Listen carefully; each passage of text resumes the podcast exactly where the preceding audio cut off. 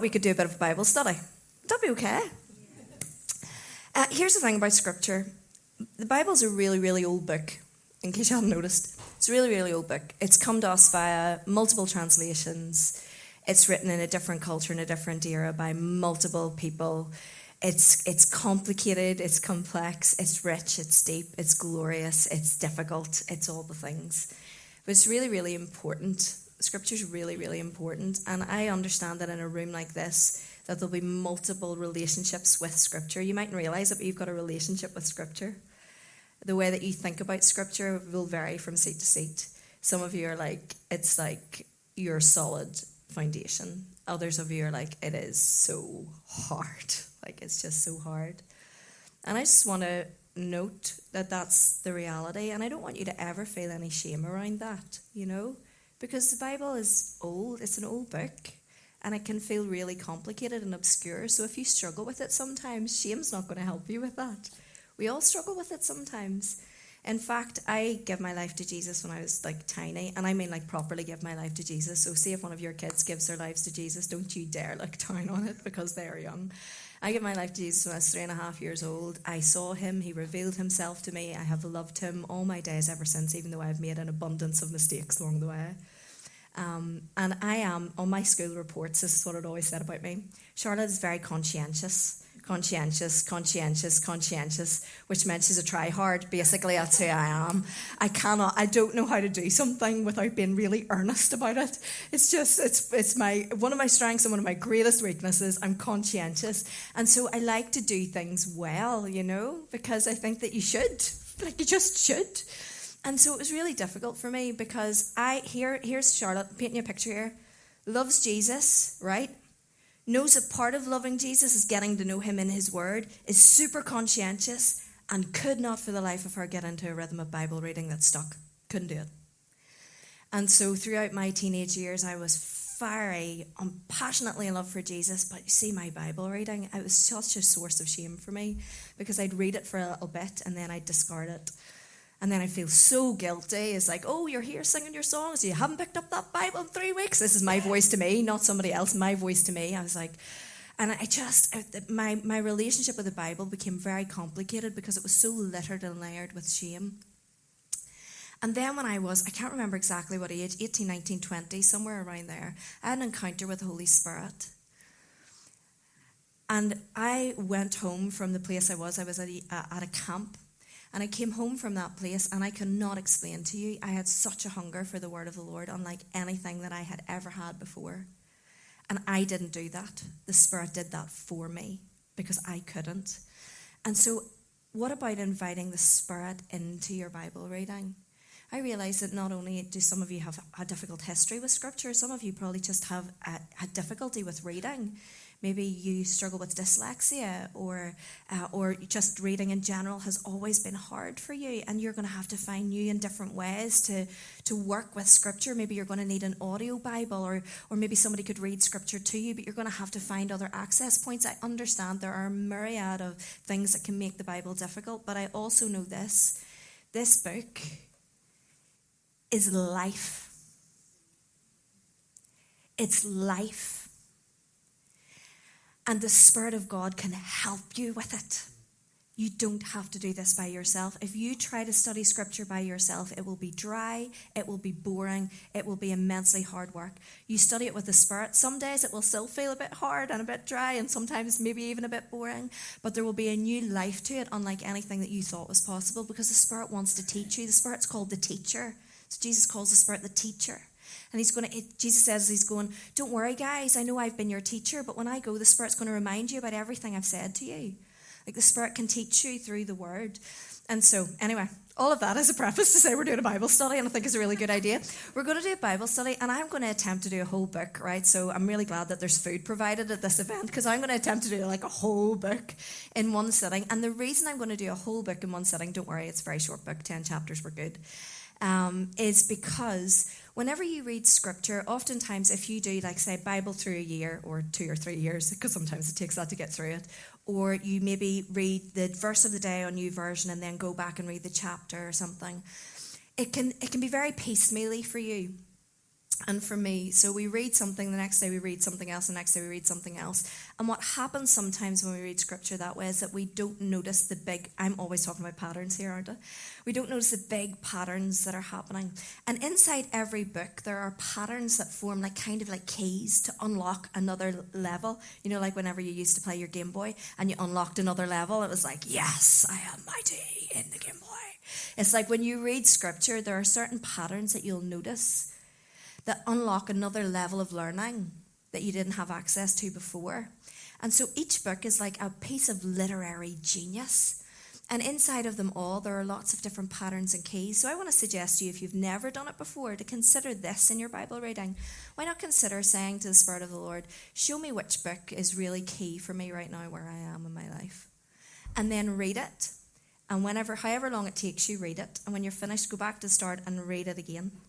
And whenever you've finished and you think there can't be possibly anything else in here I haven't seen before, go back to start and read that book again.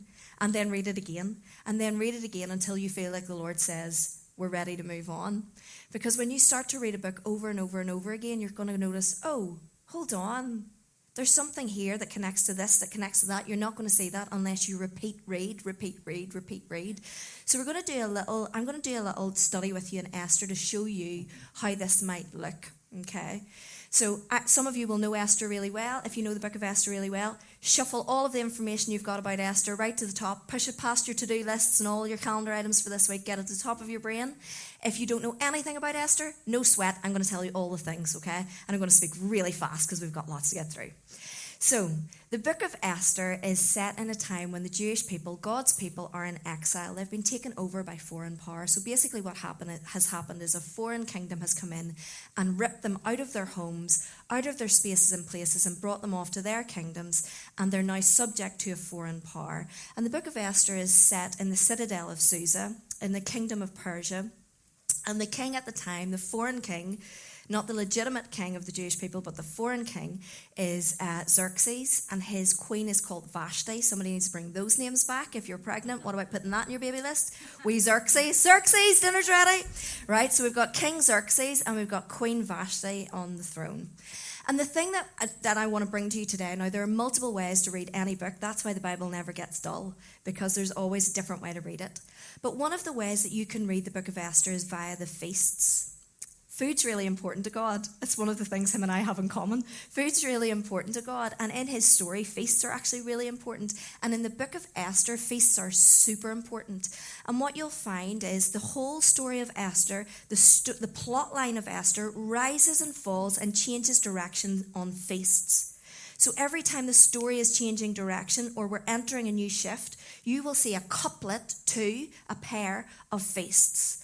And that will signal something about the direction that the story is going in. And so the story can be read and hung on these three couplets of feasts. There are other feasts that happen in the book, but these three major couplets signify, oh, the story is about to change direction. This is a big pivot moment in the story, okay?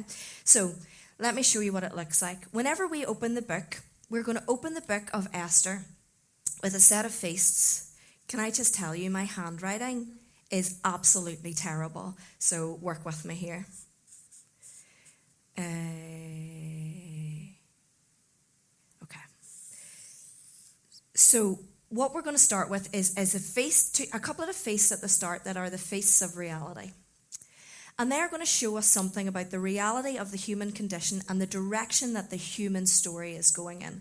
Because when you open the book of Esther, this is what it says in Esther 1, verse 4 For a full 180 days, he, that's King Xerxes, displayed the vast wealth of his kingdom and the splendor and the glory of his majesty. When these days were over, the king gave a banquet, feast number one lasting seven days in the enclosed garden of the king's palace for all the people, from the least to the greatest, who were in the citadel of Susa. Verse 8 says this By the king's command, each guest was allowed to drink with no restrictions. And guys, we're not talking about slur. They were allowed to drink with no restrictions, for the king instructed all the wine stewards to serve each man what he wished feast one. Now, there's always a couplet of feasts when, when the story's moving in a direction. So, verse 9 says, Queen Vashti also gave a banquet for the women in the royal palace of King Xerxes. So these are the first two feasts. And what they do is they begin to indicate the reader the person stepping into this story from outside, the reality of the human condition and the reality of this story. Because while at first glance this may seem like a really good thing, you're like, this king's class. Says he invited everyone from the least to the greatest, no favoritism here, class. And he's, he's so generous, isn't he? So generous, so kind, so generous. That's not what's happening here. Read what, read what it says. He says, in order to display the vast wealth of his kingdom, his splendor, his glory, his majesty, he calls a crowd. It's a performance. This whole feast is a performance. It's a come, people, all of you. That's why the least to the greatest are invited because he wants to make sure everybody gets to see. Come, all of you, and see how brilliant I am, so that you might see that I'm worthy of your worship. It's not a good feast, it's a terrible feast. I want you to also note the fact he says, give them whatever they want to drink. I want you to imagine that the whole city's out and they're all drinking and they don't stop. What kind of chaos that is descending into. People aren't wise when they're drunk. And so, what is happening is, is this feast that displays the honour and the majesty of this human king who wants to elevate himself above everybody else and show off. It's also a feeling of this hedonism. Will, it says, with no restrictions, drink with no restrictions. That's such a key phrase in this story. We won't come under any restriction. We'll do what we want, when we want, how fast we want, how much we want. We'll grab, we'll take, no restrictions. We'll cast off every sense of restraint, every sense of restriction. We'll do whatever we want. And that sounds class getting to do whatever you want, whenever you want, however you want, except it's not class. Because then, whenever we cast off all restriction, inevitably the direction of the story goes like this. And that's what we begin to see happen here. In the middle of this drunken crowd where everybody is just in excess and hedonism and self worship and worship of the king, all of a sudden the king calls for the queen to come. He calls for the queen to come because you see, he owns her too. Come parade. And I want you to think of what it must feel like to be a queen in that moment because, sure, saying you're a queen makes you sound terribly powerful. She has no power here. The king says, Come, and I want you to walk back and forth in front of this drunken crowd so that they can see how beautiful my queen is. How degrading. Because whenever there is a, a sense, when humanity lives with no restriction, humanity is dehumanized. That's what happens. We don't become more human, we become less human and there's a degradation that sets into the human cycle. And so we're shown this feast of reality, these feasts, because we're seeing the reality that the human condition is sliding down. The story of this city is sliding down. Everything is on the move downwards. Vashti declines, as she is perfectly rightful to do in that scenario. But the king has all the power, and we're going to see how he uses his power because whenever he's powerful and she's weak, he doesn't use his power on behalf of the weaker one, he uses his power to domineer the weaker one. And now, not only are the Jewish people exiled, Vashti is exiled out of the kingdom. She's dethroned. She's dethroned because she won't play ball, she won't play his game. And so now she's left out in the cold too. And so this story is starting to decline, but the story has not gone far enough down yet because it's about to go deeper. Because remember, I said the Jewish people are caught up in this kind of society, this world. And among them, we're introduced to two key characters Mordecai and uh, Esther, whose, whose name was also Hadassah. Mordecai and Esther. Mordecai and Esther are cousins, and they've had a really hard life. And so we see that their life has kind of been following this arc too because uh, not only have they been exiled, so I want you to imagine that somebody comes into this beautiful borough of Craigavon today and just rips you, your children, your parents, whatever, out of their homes and trails them off to a foreign land. I want you to imagine the trauma that sits inside of these people. So Mordecai and Esther have not only just experienced that, Esther has already had a really hard life because we're told she's an orphan. So we're not told how her parents died, but we know that they have died, and that's immensely difficult for anyone who's lost their parents. Mordecai is painted very early on as an absolute hero because he has brought uh, Esther, who's his cousin, into his home and he's cared for her. And he seems to have taken real great delight in that. And so Mordecai and Esther have each other, but they're in this foreign land in exile, and things are about to get even worse. Because now the king has no queen and he wants a queen, and how's he going to get a new queen? Well, him and his yes men, be really careful, guys. Side note, be really careful, will all your friends agree with you? Because you need a friend who's going to tell you you're an idiot when you're an idiot. And this king has no people around him like that. So all yes men who are just like trying to pump him up even further, they say, Sure, this is what we'll do. We'll go around the land, we'll lift every attractive young virgin and we'll just bring them to the palace. We'll parade them in front of you, take your pick. Terrible. Now, when you read Esther, you can be really tempted to read it the wrong way and say, Oh, lucky Esther. Esther was just a wee orphan and then she, she gets entrance into the king's palace. That's not how this book's meant to be read. Because there's nothing good about this story. There's nothing good about this part of the story. Not only has Esther now been orphaned and exiled, but now she's been lifted from her home as a product of the society and taken off into. If that happened today, if a king today went through the land and lifted every beautiful young virgin out of everybody's homes and took them to his palace, there would be a national outcry.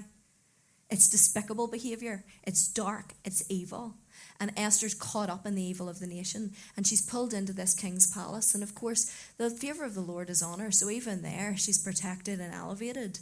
And she becomes the one who's who's taken in as queen. But I want you to realise that being being a queen, even remember Queen Vashti, it doesn't it doesn't mean what you think it means. Like you're still at the whim of a, a pretty psychotic king here. So it's not a safe space. Esther's not in a safe space. Her story's going down, down, down, down, down. Even when she's throned, enthroned as queen, her story hasn't lifted. Story's not lifted because she, now she's at the mercy of a really, really unpredictable man. So it's not a safe space. The story's going down, down, down, down, down, down, down. But it's going to get worse. Guys, I'm a bundle of joy today, aren't I? It's going to get worse. Because at the same time, while their story's going down, there's a man who is evil. If I was doing this in the kids' ministry talk, I would say every time I say Haman, you go boo. So Haman, Haman, yeah, I did this one time before and they didn't stop booing the whole way. This is awful, absolutely awful.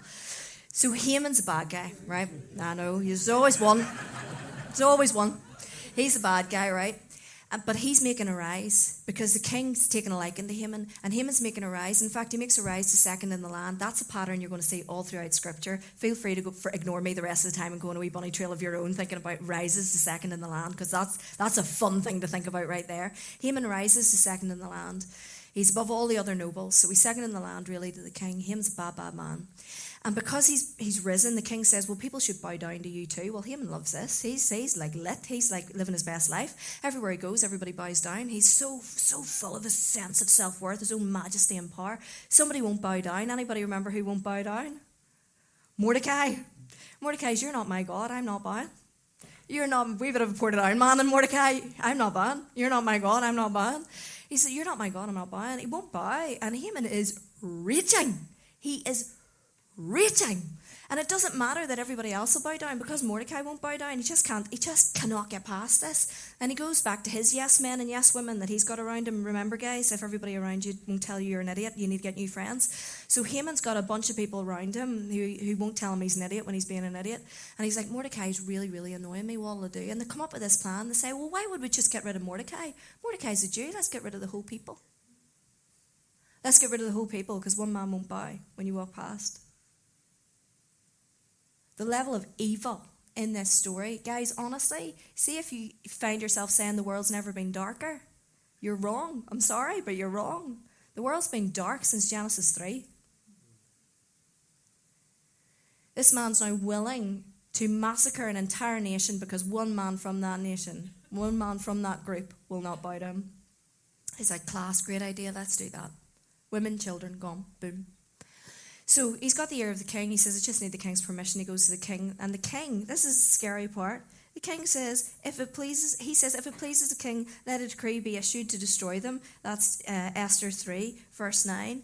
And dispatches were sent by the couriers to all the king's provinces with the order to destroy, kill, and annihilate all the Jews, young, old, women, and children, all on a single day, the 13th day of the 12th month. It's crazy. Cra- the story's crazy, and it's just getting worse, worse, and worse, and worse. I want to note something, though, that you might have missed that happens between these two occurrences. It's a little something that looks like a very, very, very small thing indeed, but you see, the big things hang on the small things. And in the middle of it, Mordecai is sitting at the at the king's gate. Now, I want you to remember that this king is the one who is who is now illegitimately their king, and he is he is wild in every sense of the word. And he's now taken his little cousin Esther and trailed her off into the palace. So Mordecai, I mean, this Mordecai and this king shouldn't be mates. You know what I mean? Should be no love lost between these two people. Mordecai's at the king's gates one day and Esther too, and he hears overhears an assassination attempt that's being made by the king's servants on the king. Now, if that was me, that's where you see the real Charlotte. If that was me, I'd be going ahead, lads. Good enough for him. Good enough for him. Mordecai's a man of integrity. Can I tell you, integrity changes the story every time. Your integrity matters far, far more than you or I will ever realize. Integrity is so important. Mordecai is a man of integrity and he won't have it. He won't have it. So he reports the assassination attempt, and it's written down in this book called The Chronicles of the Kings. It's written down. And then the story moves on as if it didn't even matter. Nobody saw Mordecai do it, really. You know, it's written down in this book, but it's not like Mordecai's praised, applauded, lifted up. Mordecai just goes back to the business of being a Jew, trying to stay alive in an exiled country. But he keeps his integrity intact, and that's something worth fighting for. So, anyway, the story moves on. Now they find out that this story is just plummeting, plummeting, plummeting, because now the, the Jews aren't just going to be exiled, they're going to be murdered. They're going to be, it's mass murder. Mass murder is about to happen. If, if the feasts stop here, guys, we are in deep sweat. This is trouble, trouble, trouble. But there's another set of feasts coming. And remember, when there's a couplet of feasts coming, there's always a pivot in the story. Mordecai gets word to Esther and says, Esther, maybe you've been brought into the kingdom for such a time as this. We can't let this slide. You're not going to be safe just because you're in the palace. You see, nobody in the palace knows Esther's a Jew. You're going to be safe in the palace. We've got to do something about this. Our integrity calls us to do something about this. What are you going to do, Esther? And so, what's really interesting is in a book all about feasting, what does Esther do? Anybody know? Come on, what's the opposite of feasting? Fasts. Fasting's always countercultural. We should fast more. Fasting is good for us. It's really, really hard, but it's good for us. Fasting's always a countercultural action. And in that moment, Esther gets her people around her and she fasts. She says, Mordecai, you go fast, we'll fast, and then we'll do something about this. So they fast, and then we get to the next couplet of, uh, of feasts. Thankfully, the story's about to pivot. Is all ready for a pivot. I'm ready for a pivot. I'm all ready for a pivot, right? Because here comes the feast of rescue. So Esther goes into the king, and the king says, What do you want, Esther? And Esther invites him to a meal. So we're looking for banquets. That's what we're looking for. Uh, then the king asked in Esther, first, chapter 5, What is it, Queen Esther? What is your request? Even up to the half of the kingdom, it will be yours. And she says, If it pleases the king, replied Esther, let the king together with him and come today to a banquet I have prepared for him. Bring Haman at once, the king said, so that we may do what Esther asked. Now, you can imagine Haman, right? Not only now is he the king's favourite, he's like, I'm the queen's favourite too. Me and, me and the big lad going to Esther's house for dinner. Class, right? Bring Haman once the king at once the king said, so that we may do what Esther asked. So the king and Haman went to the banquet that Esther had prepared. And as they were drinking wine, the king again asked Esther, Now what is your petition that will be given you, and what is your request? Even up to half of the kingdom it will be granted. And she says, My petition and request is this if the king regards me with favour, if it pleases the king to grant my petition and fulfil my request, let the king and Haman come tomorrow to another banquet that I'll prepare for them. Two banquets. Now I don't know what happened there. I don't know whether Esther had always planned to do two meals because why not? Like two meals are better than one when you're asking for something big. Or whether she had asked him there, the king that day, and she was going to ask him to rescue them, but then kind of bottled it and didn't know, like I couldn't quite get the speech out and thought, I'll just ask him for dinner again tomorrow. We'll do it then. I'll do it then. I don't know. But either way, we've got a beautiful couplet of banquets, and these feasts will become the feasts of rescue. So now Haman and the king are invited back to the second banquet, but a couple of things, very, very important things, are going to happen before that feast happens. It's really important that they're in the middle too, but that's an aside. Haman's delighted. He leaves the palace that night. All shoulders back, head up. Everybody's bowing. Who does he bump into? Mordecai. Will Mordecai boy? Nope, not my God. I'm not buying. Morde- Haman is raging. He's raging. So he's got this decree that's been issued all throughout the land, right? All throughout the land that said on this certain day, everybody in the land is going to turn on the Jews and annihilate them, and they're not allowed to defend themselves. So it's this decree's gone out. So he's already got this coming on this day that's been set, but it's not enough for him. He goes home raging about Mordecai. He gathers his yes people around him. He says, "What am I going to do? What am I going to do?" And they're like, "You've got the you've got the king's blessing. He'll let you do whatever you want. I know what you do. Build a big pole." 75 feet, in fact. Build a big pole outside the house, right? We'll build it tonight. We'll get it together, no problem, right? We'll nip to B&Q. We'll get the stuff. We'll have this pole built like that. We'll get, obviously, there's no B&Q in the Bible, guys. Don't be going away saying Charlotte thinks there's a B&Q in the Bible. They build this big pole, and he says, I know what we'll do. We'll get the king to say, agree to, that we can impale Mordecai on the pole. We'll impale him on the pole. Okay? So that happens. Haman's like, class idea. They get the pole ready. And you're like, this is a disaster. This is an absolute disaster because he's going to go in the next morning and have Mordecai killed before Esther can get the, to the meal the next night to stop all of this chaos descending. It's an absolute disaster. The timing of this is terrible. Esther, you should have spoke up in the first feast. What's going on here? Except something else is happening that night. While Haman's off building his big pole, the king can't sleep. And because he can't sleep, he gets a book of his chronicles to come out. Let read me the history of the stories of everything that's happened. And as they read the history, they get to this little story about this guy called Mordecai who sat outside the king's gates one time and overheard about an assassination attempt and stopped it. And the king's like, Wow, what do we do for that dude? And they're like, Nothing. The king goes off to bed.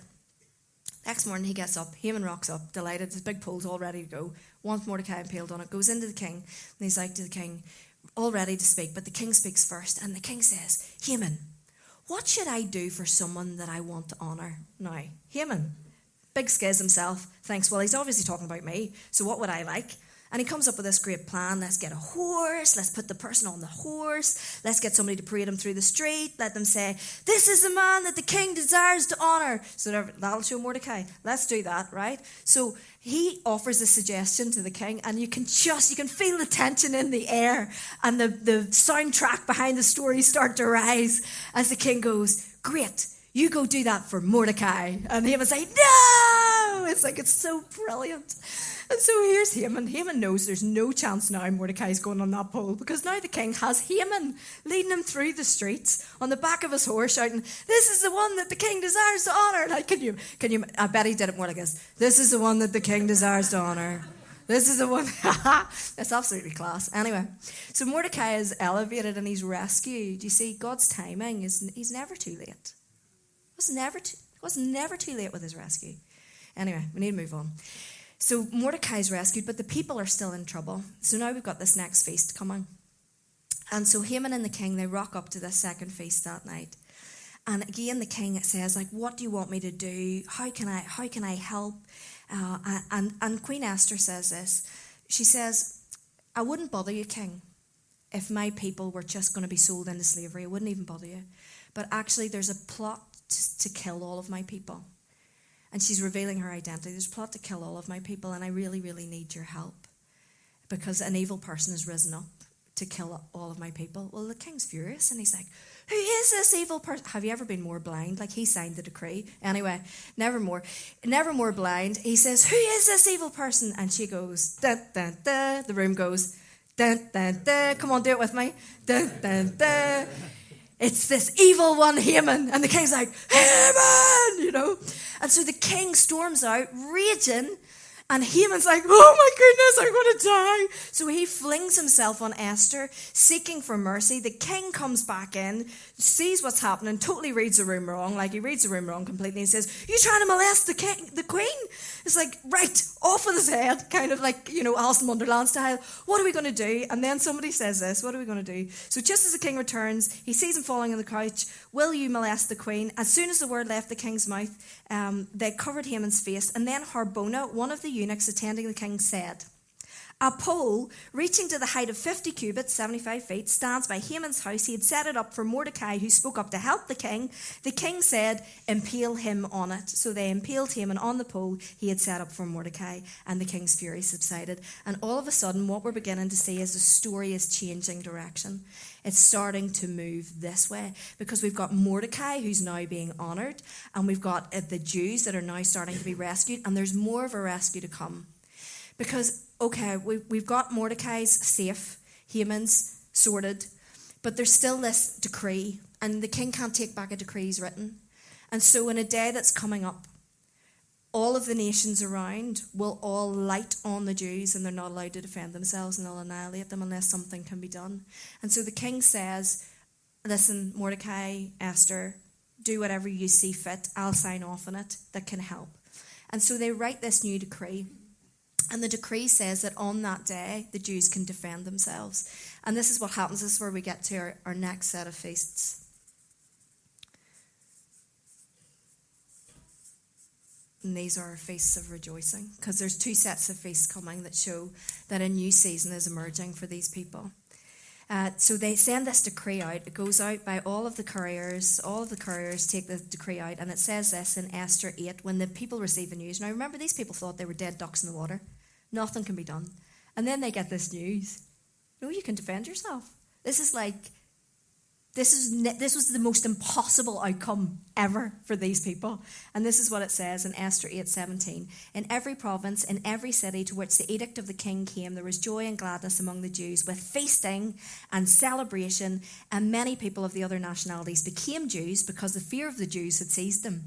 So this is the first feast. They start to rejoice and celebrate about the fact that they can defend themselves. Then the dreaded day comes. And still, like, you still don't know exactly how this is going to pan out. But the reality is, the Lord supernaturally empowers these people to defend themselves, and they're absolutely, totally, utterly victorious. And it says this after the victory is won, and they end up not with less, but with more than what they started with.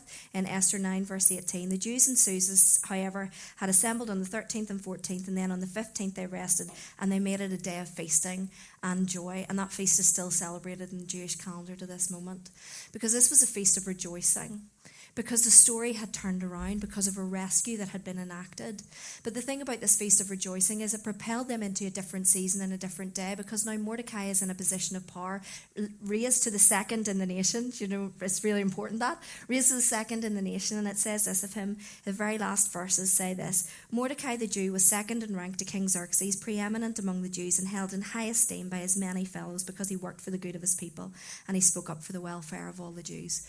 So you see, all of a sudden now, Mordecai is not the underdog. Mordecai is in a position of power, and he's using that power to bless the nation, as all God's people always should with their power. When you're given your power, it is not so that you can self elevate, it's so that you can get lower than you have ever been and serve the nation that has been entrusted to your keep and to your care, the family that's been entrusted to your keep and your care, the job or the team that you that work for you entrusted to your keep and your care. When you're given power, you're giving it, giving it so that you can get lower than you possibly have ever been before and serve those people. That's why power is given, and Mordecai uses it well. And so the story that started like this like it couldn't get any worse. Like it ends and it couldn't get any better. And I want to remind you that this story is your story. This, this story, this, see, the reason the Bible's not obscure is because the stories in the Bible are not just biblical stories, they're your story. We've been grafted into this story. And what's really interesting about Scripture is this every little story carries the DNA of the big story. So, just like in your cells today, each one of your cells carries the DNA of your body of your bigger, larger body, you know. Each little cell carries the DNA. Each story carries the DNA of the big story that you're caught up in. Because you see, the story of Scripture is held together in these same feasts. It's all throughout Scripture. Let me show you one way that you can track this. You can track it a million ways. Let me show you one pathway you can track this through. You can track it through a couple of words. Because the, the feast of reality, anybody guess where the feast of reality is in Scripture? The very first feast where we see it all start to go wrong? Where is it in? The garden, right at the very, very start. We have a feast of reality in the garden. And it says this in Genesis 3. It says um, that the woman saw that the food was good to look at. And it says, there's this, these, this couplet of words. She took and she gave. She took and she gave. Now, if you want to track a word all the way through Scripture, from the Old Testament to the New Testament, the only way you can do it is via the Greek. So the Old Testament's written in Hebrew, but they're really early translations of Greek, uh, Greek Old Testament. So if you want to see a word track the whole way from Genesis to Revelation, because the whole story ties together, you've got to do it through the Greek. And so when you go back and you look at those two words, the woman took and then she gave, they're the Greek words lambano, took. Everybody say lambano lambano, and she gave didomi. Everybody said didomi. Didomi. She took and she gave. It's an interesting phrase, don't you think? She took and she gave. It's the feast of reality. And from that moment on, the story starts to plummet, and you and I are caught in the plummet. And every time you see death or darkness, is because you're caught in the plummet of the story. And if that was the only feast that ever happened, we'd have been in real, real trouble. But there's another feast coming. You find it in the book of Matthew. Well, you find it in a couple of Gospels, but let me show you it in Matthew. In Matthew, Jesus sits around a table with his disciples. I'll read it to you. I'll read it. He sits around the table with his disciples, and it says this in Matthew 26. While they were eating, Jesus took lambano. Jesus took lambano, the bread, and when he had given thanks, he broke it and he gave didomi. He gave it to his disciples, saying, Take and eat. Then he took lambano, the cup, and when he had given thanks, he gave didomi it to them. Because the story is about to pivot, you see. The story keeps going like this we're lost forever. The story is about to pivot on a feast. Because this is the feast of rescue that comes into the story. When Jesus takes and gives, it's far more significant than any of us realize because it's signaling to us in the macro story that the story is about to pivot. The interesting thing about these stories at this point is this is where they separate. Because Jesus has come to fulfill the story, but he's also come to reverse it. And sometimes there are moments of reversal in the macro story inside the micro story. Because at this point, in order for the rescue to happen, somebody had to die. And that person was Haman. Haman died. So at this point in the story of rescue, Haman died. So we're fully expecting someone to die at this point in the story of rescue too. The thing about this is, in the first story, Haman's the guilty one and he dies for his own guilt. But in this story, that's not what's going to happen. In fact, the guilty is going to go free, and the sinless, spotless Lamb of God is going to die for our guilt. It's a reversal of the story. The guilty one's not going to die, the innocent one is. And what's really interesting when you begin to track the Greek between these two moments is you're going to see the same words. So here it says, let me read it to you again. Here it says, uh, whenever we read about that moment in Esther, it says this. In Esther 7, it says, Then Harbona, one of the eunuchs, Esther 7, verse 9, attending the king, said, A pole, right? I want you to note that word, a pole. This is where English gets tricky and where the Greek's really helpful. A pole reaching to the height of 75 cubits stands by Haman's house. He'd set it up for Mordecai, who spoke up to help him. And the king said, Impale. I want you to notice that word. Again, tricky because it's in English. Impale him on it. It's interesting because in the Greek, those two words are going to make an appearance around this death as well, the death of Jesus. Because the word there for, um, the word that, let's go for the word impale first. The word there for impale is the Greek word staru. And whenever we get to that moment in Luke where we think we know the story, the story the story so far has been that the guilty are meant to die and the innocent go free. So we think we know what's going to happen. At that point, at the big pivot point, that word's going to come up again. This is what it says in Luke 23, verse 20. Wanting to release Jesus, this is when he's trying to send Barabbas to death because Barabbas is guilty. Wanting to release Jesus, Pilate appealed to them again, and he kept, but they kept shouting, "Crucify him! Crucify him!" Guess what the word is? Staru. The word there is staru, which is the same Greek word used here when Haman is impaled. Staru. Crucify him! Crucify him! The script is being flipped. Haman is impaled on a pole. The word for pole in the Greek is xulon. Whenever you get to Acts, this is what you're going to hear Peter say. Inspired by the Spirit, Peter says in Acts 5, verse 29 Peter and the other apostles replied, We must obey God rather than human beings. The God of our ancestors raised Jesus from the dead, whom you killed by hanging him on a cross, it says in the English. It's not always translated this way, by the way. But, but in that instance, the word cross is the word xulon, which is the same word that's used for pole with Haman. It's the big reverse. Because the reality is, when we read this story, we think we're Mordecai. We're not Mordecai, we're Haman. I'm Haman. I am guilty as charged and deserving of death. But there's one greater who comes, and his rescue looks different than any other human rescue because his rescue comes for the death of the innocent, not the death of the guilty. So that I, the guilty, so that you, the guilty, can go free. And then the story, of course, starts to rise. And what you're going to say, well, you can finish it in a million places, but post the crucifixion, there's multiple places where you can finish this story. But since we're going with he took lambano and he gave, let's carry on there. On a beach, there's a boy who, well, fully grown man, but he's acted like a boy, who's rejected the one who died in his place. He's betrayed him in a million different ways, and it looks like his story is over. And then a resurrected Jesus stands on the beach in the Gospel of John and he makes breakfast for this man called Peter. And it says Jesus came and he took the bread and he gave it to them, and the same with the fish. And then he looks Peter in the eye and he says, Go feed my sheep. I'm elevating you in the kingdom so that you can serve the people. It's the end of the story. Well, it's not really, because there's loads more after that. And I just want to say these things to you. Life can feel very out of control sometimes. And there's no doubt in my mind that there is darkness that has harmed you and hurt you in your story because the reality of the human condition means that we're marked by that pain. But I want to remember who you are. I want you to remember what story you're in. And I want you to remember that the rescue is always exactly when it needs to be. And that the end of the story is always like this.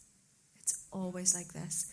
I will bang on about this till the day that I die over and over and over again because you need to know that you are caught up in a glorious story that is so much bigger and brighter and braver and more beautiful than you could ever, ever, ever, ever, ever, ever dream. And I don't know where you find yourself, but I know this. If you love Jesus and you have given your life to Him, you find yourself caught up in this story.